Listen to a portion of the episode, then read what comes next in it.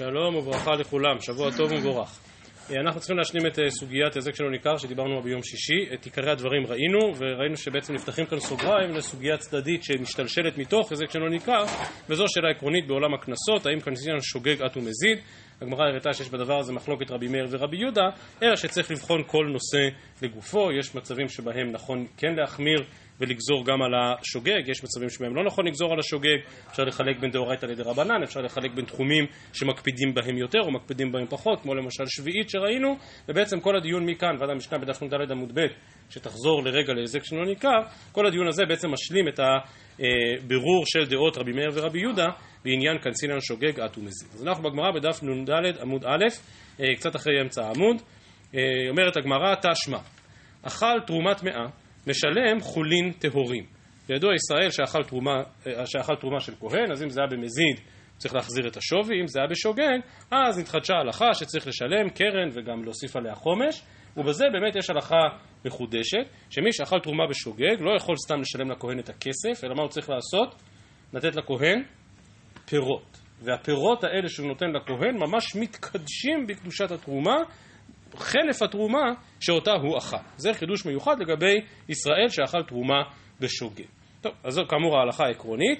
הציטוט שהגמרא מביאה עוסק במקרה קצת יותר מורכב, כאשר הוא לא סתם אכל תרומה, אלא אכל תרומת מאה. אז כמובן, תרומת מאה אין לכהן הרבה מה לעשות איתה. אני אומר אין הרבה, יש מה לעשות איתה, יכול להסיקה תחת אבשלו, לתת לבהמתו, אבל תרומת מאה באמת לא שווה כל כך הרבה. ועל זה נאמר תשמע, אכל תרומת מאה, משלם חולין טהורים. כלומר, אף על פי שהוא פגע בתרומת מאה, הוא צריך לקחת חולין טהורים, לתת אותם לכהן, ושוב הם יתקדשו בקדושת התרומה. אבל אם שילם חולין טמאים, מהו? במקום לתת חולין טהורים, אז הוא נותן חולין טמאים, וכאן יש בעיה, כי מה יקרה ברגע שהוא ייתן את החולין? אמרנו מה החידוש? שזה מתקדש בקדושת תרומה, זה אומר שזה הופך להיות תרומת מאה, אז כאילו חזרנו לנקודת ההתחלה. שילם חולין טמאים מהו? אמר סומכוס משום רבי מאיר, אם זה היה בשוגג, שהוא לא ידע שהם טמאים, תשלומיו תשלומים.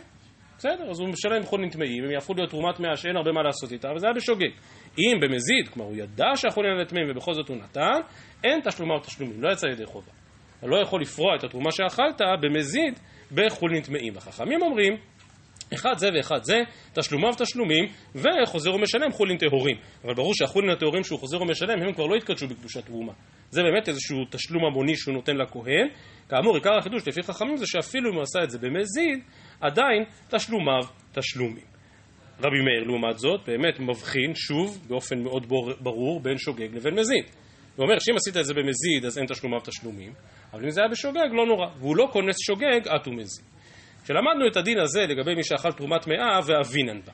במזיד, אם הוא עשה את זה בכוונה, כלומר הוא ידע שזה חולין טמאים ובכל זאת הוא נתן את זה לכהן. אמר אין תשלומיו תשלומים, תבוא עליו ברכה, דאכיל מיני מידי דלא חזי ליה בימי טומאתו, וכמשלם לי מידי דחזי ליה בימי טומאתו. כמו הוא אכל הכהן תרומת מאה. מה הכהן יכול לעשות עם התרומת מאה? שוב, כמעט כלום, למעט להסיקה תחת תבשילו. במקום זה הוא נותן לו חולין טמאים, מה אפשר לעשות בחולין טמאים? הרבה מאוד דברים, אפשר לאכול אותם בימי טומאתו. עכשיו המשפט הזה בגמרא הוא משפט קשה וכבר רש"י עומד כאן על הקושי משום ששוב, כמו שאמרנו מקודם, מה יקרה ברגע שהוא ייתן לו את החולין הטמאים? הם בעצמם יהפכו להיות תרומת מאה, אבל סוף כל סוף הוא מבחינתו נתן חולין. כלומר הוא נתן משהו בעל ערך, הוא אכל משהו לא כל כך בעל ערך ונתן בתמורתו משהו שהוא כן בעל ערך ולכן בעצם רבי מאיר כאילו מחמיר פה על המזיד. תשמע, גם אם הוא עשה את זה במזיד, זה לא סוף העולם, שזה בעצם מה שחכמים אומרים. שאחד זה ואחד זה, כלומר גם אם הוא עשה את זה במזיד, בפועל תשלומיו תשלומים, כי מה שהוא מחזיר זה עדיין יותר שווה ממה שהוא לקח. אז אני קורא שוב, ואבינן בא, במזיד, אמי אין תשלומיו תשלומים, תבוא עליו ברכה. דאכל מיני מידי דלא חזי ליה בימי טומאתו, וכמשלם למידי דחזי ליה בימי טומאתו, ולכן כל האיסור של רבי מאיר, אפילו במזיד, לא כל כך מובן. ולכן אמר רבא ואמר לה כדיך, אסור מחסרא ואחי קטני, חייבים להניח שחסר פה עוד שלב. אכל תרומת מאה, משלם כל דהו, אתה צודק. כי כל דבר שהוא ייתן לכהן הוא יותר שווה ממה שהוא לקח לו, כי תרומת מאה לא שווה כמעט כלום. אכל תרומה טהורה, או, זה עיקר הדין, שמי שאכל תרומה טהורה בשוגג, הוא צריך לשלם חולין טהורים כדי שיתקדשו באותה קדושת תרומה. ואז אם הוא שילם חולין טמאים, מה הדין? סומכוס אומר משום רבי מאיר, בשוגג תשלומיו תשלומים. כלומר הוא אכל תרומה טהורה, הוא מחזיר לכהן תרומה שתהפוך להיות טמאה, חולין טמאים. אבל זה היה בשוגג, אז תשלומיו תשלומים. במזיד אין תשלומיו תשלומים, וחכמים אומרים אחד זה ואחד זה, תשלומיו תשלומי, וחוזר ומשלם, חולין טהורים, ואמר רב אחא ברי דרב איכא, הכא כנסו שוגג את ומזיד, איכא ביניים. דרבי מאיר סבר שלא כנסו שוגג את ומזיד, וחכמים אומרים שכן כנסו, ולכן לפי חכמים בכל מקרה תשלומיו תשלומים ו... וישלם עוד חולין טהורים במקום, אבל רבי מאיר סבור שאם בשוגג הוא נתן חולין טמאים, אם זה היה בשוגג, דיל ויעבור. כי זה לא היה בכוונה. הוא התבלבל פה במה שהוא צריך לתת. אז הנה אתה רואה שרבי מאיר לא כונס שוגג אטום מזיד. וכאן באופן פשוט מדובר על דין דאורייתא, ישראל שאכל תרומה זה דין דאורייתא. ובכל זאת רבי מאיר לא כונס שוגג אטום מזיד. אומרת הגמרא, וזה יסוד שעוד לא ראינו ביום שישי לגבי כל הנושא הזה של קנס שוגג אטום מזיד, אומרת הגמרא, הכי השתא, הטם גברא לשילומי כמכוון, אנן ניקום וניקנסה? כלומר, זה לא רק שהוא עשה את מה שהוא עשה בשוגג, אלא הוא עשה את מה שהוא עשה בכוונה טובה. כלומר, הוא הבין שהוא טעה, בטעות, בלי כוונה, אכל תרומה טמאה, או אכל תרומה טהורה, לפי האוקימתא של רבא, הוא אכל תרומה טהורה, והוא מבין שהוא היה לא בסדר והוא צריך לתקן. ועכשיו עוד פעם, בלי כוונה, במקום לתת חולין טהורים, הוא נותן חולין טמאים. אבל הוא לא סתם שוגג, הוא שוגג שמתכוון לטוב, שמתכוון לעשות מה שהוא עושה. ולכן על שוגג כזה רבי מאיר לא מחמיר. פה רבי מאיר לא כנס שוגג אט ומזין. אז בואו נזכר מאיפה יצאנו לדרך. איפה רבי מאיר כן כונס שוגג אט ומזין? אצלנו, בהיזק שלא ניכר. במשנה שלנו כתוב, מי שהזיק היזק שלא ניכר, בשוגג פטור, במזיד חייב. רבי מאיר בברייתא, בתוספתא אמר, בין בשוגג בין במזיד חייב, למרות שזה היזק שלא ניכר, כי רבי מאיר כונס שוגג אט ומזיד. אז עכשיו נבין מה ההבדל. אדם טימא טהרותיו של חברו, בטעות, בלי כוונה. או ערבב איסור בהיתר, בטעות, בלי כוונה. אבל עדיין, עדיין, הוא עשה מעשה שלילי, בטעות. אבל הוא עשה מעשה שלילי, היה פה איזו כוונה טובה, תגיד, מה, מה ניסית לעשות? בדרך לאיפה היית כשטימאת טהרות של חברך? כשערבבת יי נסך בתוך יין מותר. מה אתה מתעסק בכלל עם יי נסך? בטעות, בטעות זה היה. לא התכוונת לערבב. אבל ההקשר כאן הוא הקשר בעייתי. לעומת זאת, האדם כאן שרוצה לפצות על זה שאכל תרומה שלא כדין, הוא בחור טוב, הוא לא סתם בחור טוב, הוא עשה מעשה שהוא מעשה חיובי, הוא עשה מעשה שהוא מעשה נכון, זה מה שמצופה ממנו לעשות עכשיו. ולכן, במצב כזה, רבי מאיר אומר שהוא לא כונס שוגג את ומזיד. בלשונו של רש"י, מטמא ומדמע, המקרה של משנתנו, שעליו חלק רבי מאיר בברייתא, אינו מתעסק בטובה. הוא לא בדרך לעשות איזשהו משהו טוב. הוא לא בדרך לעשות איזשהו משהו חיובי. ולכן במצב כזה, רבי מאיר כונס שוגגת ומזיד, כי זה גם דין דאוראי, או שזה גם במקרה הזה דין דרבנן, וכולי וכולי, כל מה שראינו, החילוקים שראינו ביום שישי. אז זה אם כן היסוד שמתחדש עכשיו כדי להשלים את השאלה מתי כונסים או לא כונסים שוגגת ומזיד, והגמרא עכשיו תחזור על הנקודה הזאת עוד פעם. איך מותר לשלם חולין טמאים במקרה של אכל תרומה אה, אה, טמאה? הוא גורם לתרומה להיות טמאה. אז אוקיי, זה, זה בדיוק החידוש בהלכה הזאת. לא אמרנו שמותר לעשות את זה. ברור שאסור לשלם חולין טמאים.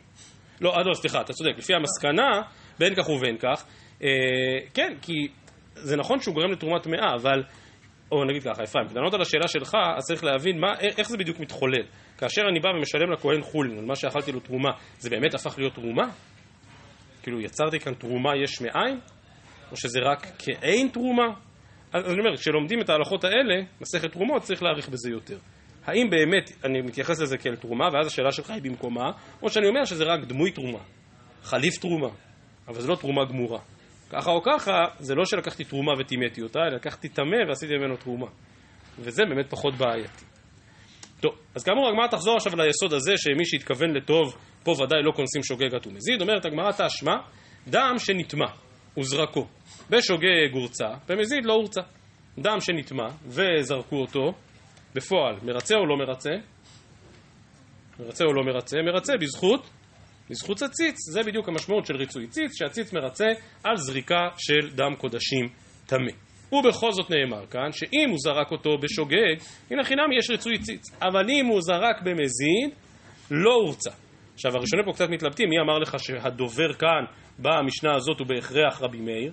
יכול להיות שהמשנה הזאת היא אליבא דתנא אחר, אבל הראשונים מבינים ש... למרות שזה לא סתם משנה, למרות שזה ברייתא, עדיין כנראה מי שאוחז בברייתא הזאת הוא רבי מאיר. טוב, אז לענייננו, שוב אתה רואה שלא קונסים שוגגת ומזיד. שאם הוא זרק דם קודשים טמא במזיד, אז אין החינמי הציץ אינו מרצה. עכשיו ברור שמדובר פה על חומרה, ברור שהציץ מרצה בין בשוגג בין במזיד. אבל בא רבי מאיר ואומר שאם זה היה במזיד לא הורצה. לעומת זאת בשוגג הורצה, למה הוא לא כונס שוגגת ומזיד? אז שוב, אמר לך רבי מאיר, אחי השתא, הטם גברא לחפורי כמכוון, אנא ניקום וניקנסי, שוב, הבן אדם הזה עושה עבודה חיובית. הוא זורק דם קודשים. אז נכון, הוא זורק דם קודשים באופן לא טוב, הוא זורק דם קודשים שנטמע. הוא לא אמור היה לעשות את זה. אבל, אבל סוף כל סוף הוא עוסק בפעולה חיובית, בעבודת מקדש. ולכן, אם הוא עשה את מה שהוא עשה במזיד, על זה אנחנו לא יכולים לקבל. ועל זה אנחנו אומרים שלא הורצה. עכשיו שוב, רש"י כאן מדגיש, במזיד לא הורצה מדי רבנן וקנסו לאסור בשר באכילה, אבל בעלים נתכפרו. כי זריקת מזיד, גם אם הוא מזיד, עדיין הציץ מרצה. אבל שוב, יש כאן גזירה מדי רבנן, רק שלא לאכול את הבשר. אי אפשר יהיה להביא קורבן אחר, כי יש פה בעיה של חולין באזהרה, כי מדאורייתא זה כשר. אבל שוב, אנחנו לא לומדים קודשים עכשיו, זה לא העניין שלנו. הטענה של רבי מאיר היא ששוב, במצבים כאלה לא כונסים שוגג גת ומזיד, כי הוא עוסק בדבר טוב. הוא עוסק בדבר נכון, עוסק בעבודת מקדש. ודוגמה שלישית לאותו עניין, ועכשיו זו כבר כן משנה מפורשת, ולכן אנחנו מניחים שזה רבי מאיר, תשמע, המת, המטביל כלים בשבת. שוב, חכמים גזרו איסור דה רבנן שלא להטביל כלים בשבת, אז אם זה היה בשוגג, כשהוא שכח ששבת היום, או שהוא לא ידע שאסור להטביל כלים, אז ישתמש בהם. אוי, סליחה, דילגתי, נכון? זה ממש דילוג בתת מודע. כי התוספות פה מקשים למה הגמרא מצטטת את המשנה שלא כסדר. במשנה כתוב המטביל כלים בשבת, המעשר בשבת וכולי וכולי. אז התוספות שואלים למה לא הבאת את המשנה כסדר? למה קודם הבאת את המעשר ואחר כך אתה מטביל כלים? אז אני רק בגלל שהדף פה התבלבל לי, אבל הנה, זה אפילו יצא מדויק לפי התוספות. תודה. תשמע, המעשר בשבת, בשוגג יאכל, במזיד לא יאכל, אבל זה אותו דין, בסדר? זה לא, לא, לא סתם המשנה שונה את שתי ההלכות האלה יחד, כי שתיהן תקנה מדי רבנן משום מתקן. אסור להפריש תרומות ומעשרות בשבת, ואסור להטביל כלים בשבת. ובכן, המעשר בשבת, בשוגג יאכל, במזיד לא יאכל. אז עוד פעם, לא קונצין לו שוגג אטום מזיד. אם הוא במזיד עבר על תקנת חכמים, שלא להפריש תרומות ומעשרות בשבת, קונסים אותו. אבל אם זה היה בשוגג, לא קונסים אותו. ושוב אומרת הגמרא, אחי אשתא, הטם גברא לתיקוני כמכוון, אנן ליקום וליקנסי. כלומר, שוב, הוא עושה דבר טוב, הוא עושה מצווה להפריש תרומות ומעשרות, הוא רק שכח ששבת היום. הוא שכח שאסור להפריש תרומות ומעשרות בשבת. וכן הלאה זו הדרך. ולכן לא החמירו עליו. והמשך אותה משנה, או כמו שאמרתי, ראשיתה של אותה משנה, תשמע המטביל כלים בשבת. בשוגג ישתמש בהם ומזיד לא ישתמש בהם, ושוב, אתה רואה שלא כנסו שוגגת ומזיד, ועוד אומרת הגמרא אותו דבר, אחי אשתא אטם גברא לתיאורי מאני כמכוון, בגלל זה הוא טובל את הכלים בשבת, הוא רוצה לטהר אותם. אנא ליקום וליקנסה. ולכן רבי מאיר באופן עקבי אינו כונס שוגגת ומזיד, כאשר השוגג הזה עוסק בפעולה חיובית. פרשת תרומות ומעשרות, עבודת מקדש, אה, ישראל שרוצה לפצות על תרומה שהוא אכל בשוגג, וכן הלאה זו הדרך, בכל המצבים הללו לא כנסו שוגג אטו מזיד.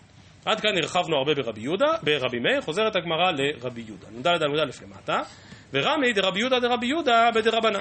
כלומר, אנחנו באמת אמרנו שיכול להיות שבדרבנן לא כונסים, בואו נראה מה אומר רבי יהודה דתניא. אנחנו עוברים לדיני איסור והיתר. המשנה הבאה, מסכת עורלה, ונזכרת בעוד מקומות בש"ס, לגבי דברים שאינם בטלים. כידוע, מדאורייתא חד בתרי בטיל, באו חכמים ואמרו שלפעמים צריך ביטול בקצת יותר מזה, אבל יש דברים שאינם בטלים כלל, כי הם דברים חשובים, שאינם בטלים בתערובת בכלל. ויש רשימה שלמה שם במשנה במסכת עורלה, אגוזי פרח, רימוני בדן וכולי, כלומר כל מיני, לא באמת קוראים לזה בדן, בסדר? אבל כך נהוג לקרוא לזה בישיבות, לא משנה, אה, וזה דברים שהם חשובים, דברים שאינם בטלים, בתערובת, מפני חשיבותם. טוב, אז זו ההלכה של דברים שאינם בטלים. ברור שאותם פירות או דברים שהם חשובים, אם מישהו יבוא ונניח יפצח את אותם אגוזים, או יפורר אותם או משהו כזה, זה כבר לא דבר חשוב.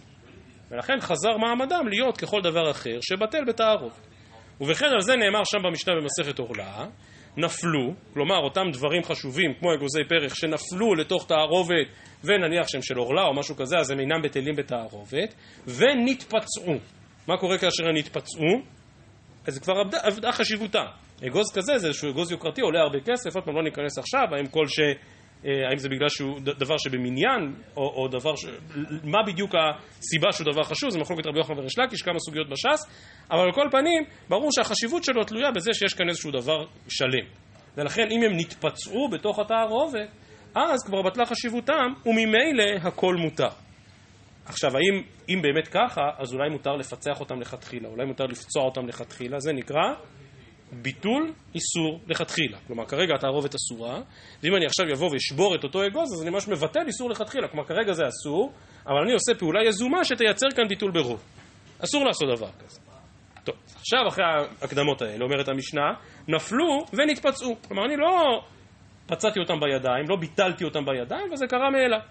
אחד שוגג ואחד מזיד, לא יעלו דברי רבי מאיר. אז הנה רבי מאיר כאן חוזר, נקנוס שוגג, את ומזיד, וזה באמת הגיוני, כי כאן הוא לא לטהורי כמכוון ולא לחפורי כמכוון.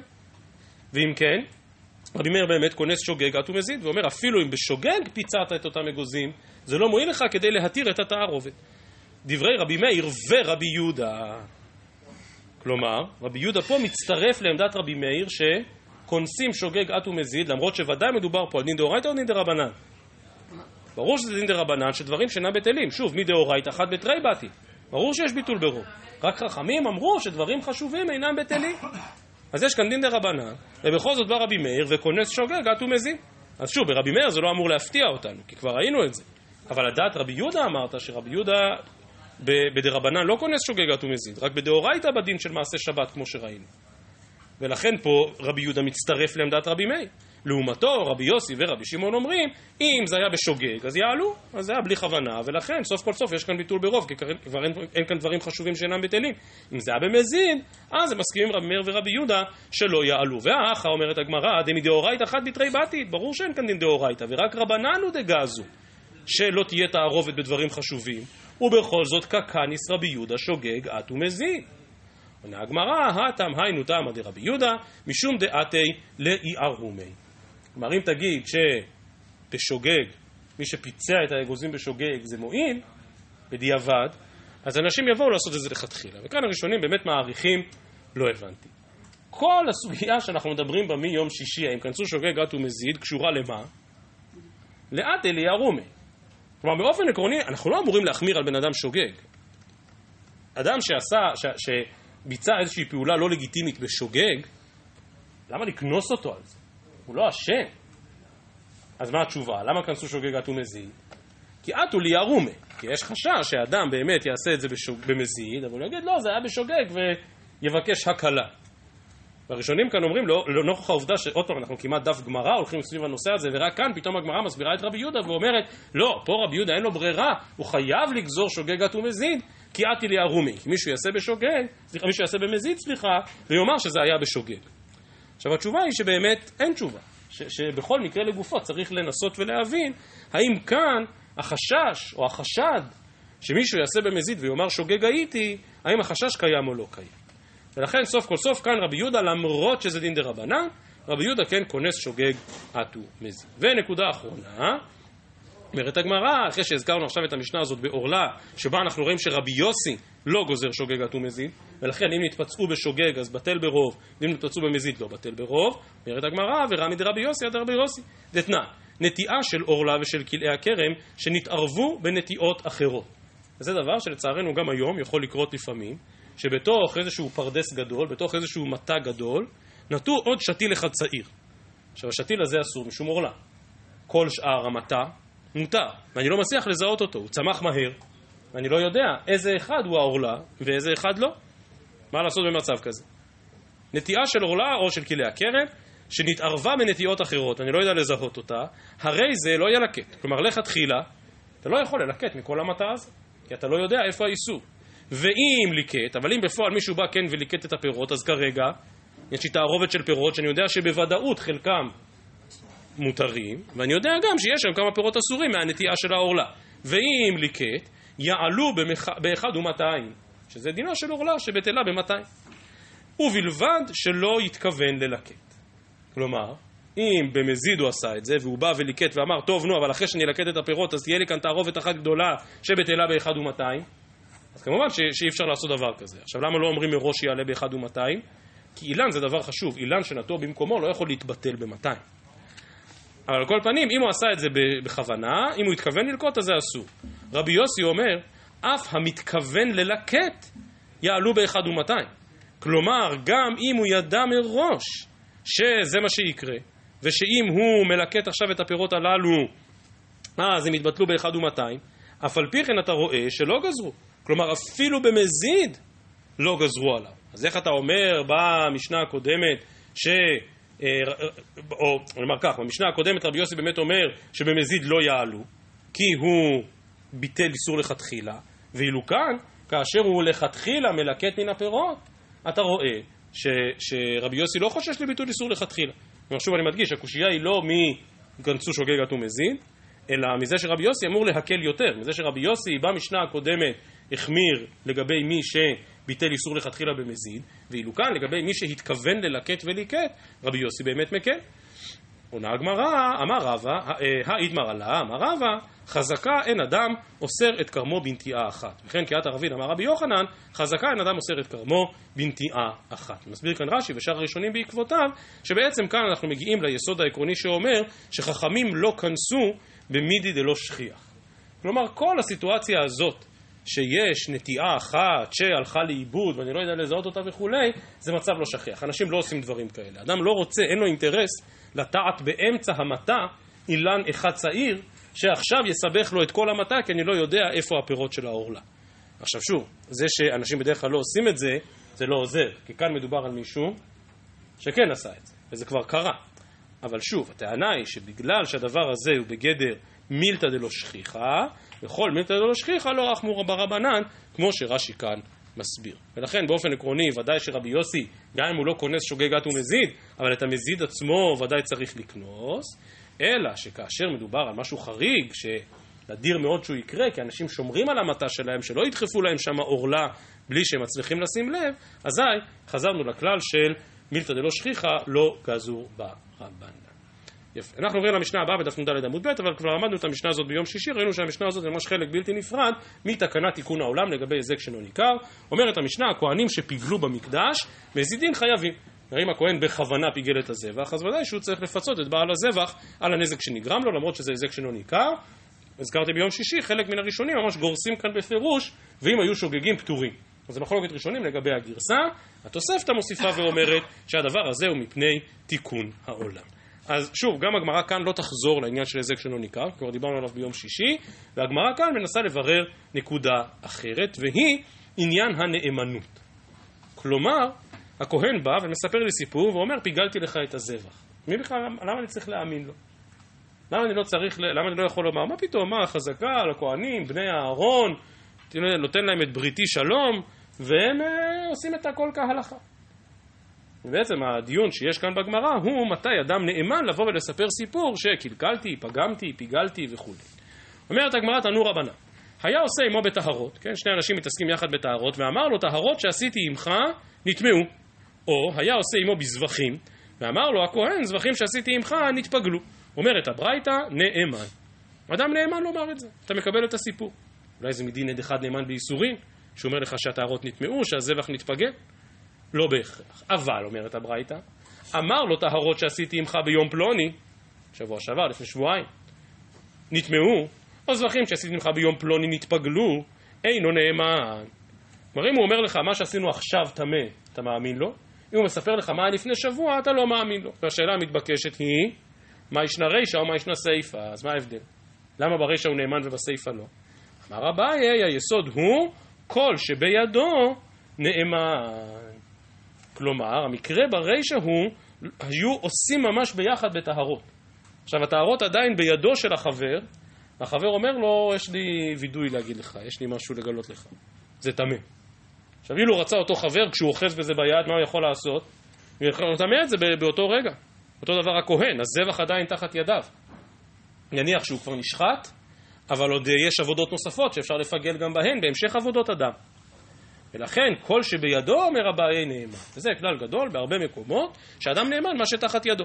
זה סוג של, אה, כדימוי מילתא, זה סוג של, של מיגו. לא מתוך שהוא אם הוא רוצה הוא יכול עכשיו לטמא את זה, אז אתה גם מאמין לו, לא טימאתי את זה עכשיו, אבל תאמין לי שזה טמא. כי לו רציתי הייתי מטמא את זה עכשיו. לעומת זאת, כשהוא בא ומספר מה קרה שבוע שעבר, פה אין סיבה להאמין לו. כי הוא לא יכול כבר לטמא את זה. וזה כאמור חידוש גדול, מיד הגמרא כמובן תקשה את זה, ש... שבאמת, איך הכהנים, מה בכלל הסיטואציה שהכהנים שפיגלו? הרי הם בכלל לא נאמנים על זה. אז כאמור המהלך של אביי כל שבידו נאמן. רבא מציע תירוץ אחר, רבא אמר כגון דאשכחי ולא אמר לי ולא מידי. כלומר באמת התעסקו עם טהרות ונפגשו כמה ימים אחר כך ואמרו איזה כיף היה ואיזה חשוב היה וכולי ולא אמר לו כלום ולבטר אחי אחרי עוד כמה ימים אשכחי ואמר לי אשכחי ואמר לי כלומר רבא טוען ש... איזשהו ניסיון נסיבתי להבין האם הוא דובר אמת או לא. אילו רצית לומר שזה טמא, אז כבר כנראה היית אומר את זה. כשאתה בא לספר לי סיפור מה היה לפני חודשיים כשהתעסקנו עם טהרות ביחד, או כשהקרבת לי איזשהו קורבן, ועשר פעמים נפגשנו מאז ולא אמרת כלום, ופתאום עכשיו נזכרת להודות, על זה אמרה הברייתא שהוא לא נאמן. עכשיו ברור שרבא מרחיב יותר את הנאמנות. הבעיה אומר אדם נאמן רק על מה שבידו. רבא מרחיב יותר. רבא אומר לא רק מה שבידו, אבל כל שנראה שהוא דובר אמת אתה מקבל את דבריו. לעומת זאת, אם יש לי סיבה להניח שהוא לא דובר אמת, כי כבר נפגשנו הרבה פעמים והוא לא אמר לי מילה על זה, ופתאום עכשיו הוא נזכר לומר, אז לא מקבלים את דבריו. מספרת הגמרא הוא דאמר לחברי, טהרות שעשיתי עמך ביום פלוני, נטמעו. עתה לקמא דרבי עמי, רק אני אומר בסוגריים מדהים, כלומר רואים שגם האמוראים התמודדו הלכה למעשה עם שאלות של טומאה וטהרה. הם היו עושים בטהרות והתעורר ספק ובאו לשאול את רבי עמי. אה, אז אם כן הוא מספר לו טהרות של שמחה ביום פלוני, עתה לקמא דרבי עמי, אמר לי, שורת הדין אינו נאמן. כלומר, לא צריך להאמין לו. אמר לפניו רבי אסי, רבי, אתה אומר כן? שבאמת, היות שזה היה לפני כמה, ש, ש, שהוא לא נאמן, הכי אמר רבי יוחנן משום רבי יוסי, מה אעשה שהתורה כן האמינתו? שהתורה כן נתנה לאדם נאמנות להעיד שמשהו נפסל, שמשהו נטמע, היכן נאמינתו? אמר רבי יצחק בר ביסנא, כהן גדול ביום הכיפורים יוכיח. דכי אמר פיגול, מהימן. כלומר אם הכהן בא ומספר, תקשיבו, פיגלתי את אחד הזבחים של יום כיפור, אנחנו מאמינים לו, הוא מניה דינא. הרי ברור שאנחנו סומכים רק עליו. אנחנו לא נוכל לדעת את זה עצמאית, למה? והכתיב, וכל אדם לא יהיה באוהל מועד. אלא לאו משום דמהימן.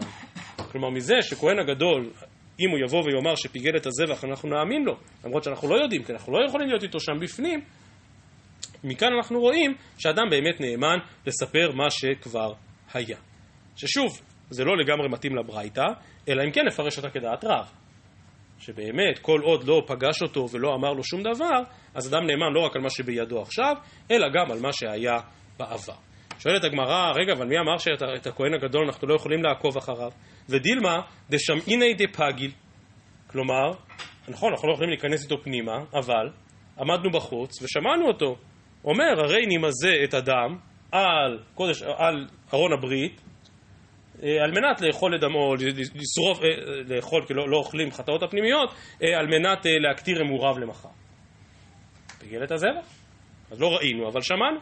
אומרת הגמרא, ודילמה דשמעינא דפגיל. עונה הגמרא, אילאו דמהימן, כלומר אלמא כן אתה מאמין לו, אף על גב דשמעני נמי לא, לא מינו מהימן, דדילמה לבתר החיק האמר. כלומר, שמעת? אתה אומר את המשפט, מי אמר לך שהוא אמר אותו בזמן זריקת הדם? אולי הוא זרק את הדם כהלכה, ורק חמד לצון ביום כיפור, התבלבל לו פורים כיפורים, אז הוא אמר את המשפט הזה ואנחנו שמענו את זה בחוץ. אבל זה אחרי זריקת הדם. אז הוא לא פסל. אומרת הגמרא, אז לכן על כורחנו שמאמינים לו. אומרת הגמרא, לא. אה, אני קורא שוב. ודילמה דשמינא דפגיל, מה הגמרא אמרה, אילאו דמהימן, אף על גב דשמני, נמי לא מהימן, דדילמה לבתר הכי כאמה. שואלת הגמרא, ודילמה דחזיני בפישפש, שכן, יש פשפש בכניסה לעזרה ואפשר להציץ פנימה. לא בכניסה לעזרה, סליחה, בכניסה להיכל. טוב, כמובן, מה יעזור לך פשפש בכניסה להיכל? לראות את הכהן כשהוא... כשהוא מזה על הפרוכת, יפה מאוד. כשהוא מזה בקודש הקודשים, גם הפשפש לא יעזור לך, אבל המאירים כאן הראשונים שיש, יש את הלול העליון שנמצא מעל בית קודש הקודשים, אז אפשר להציץ פנימה.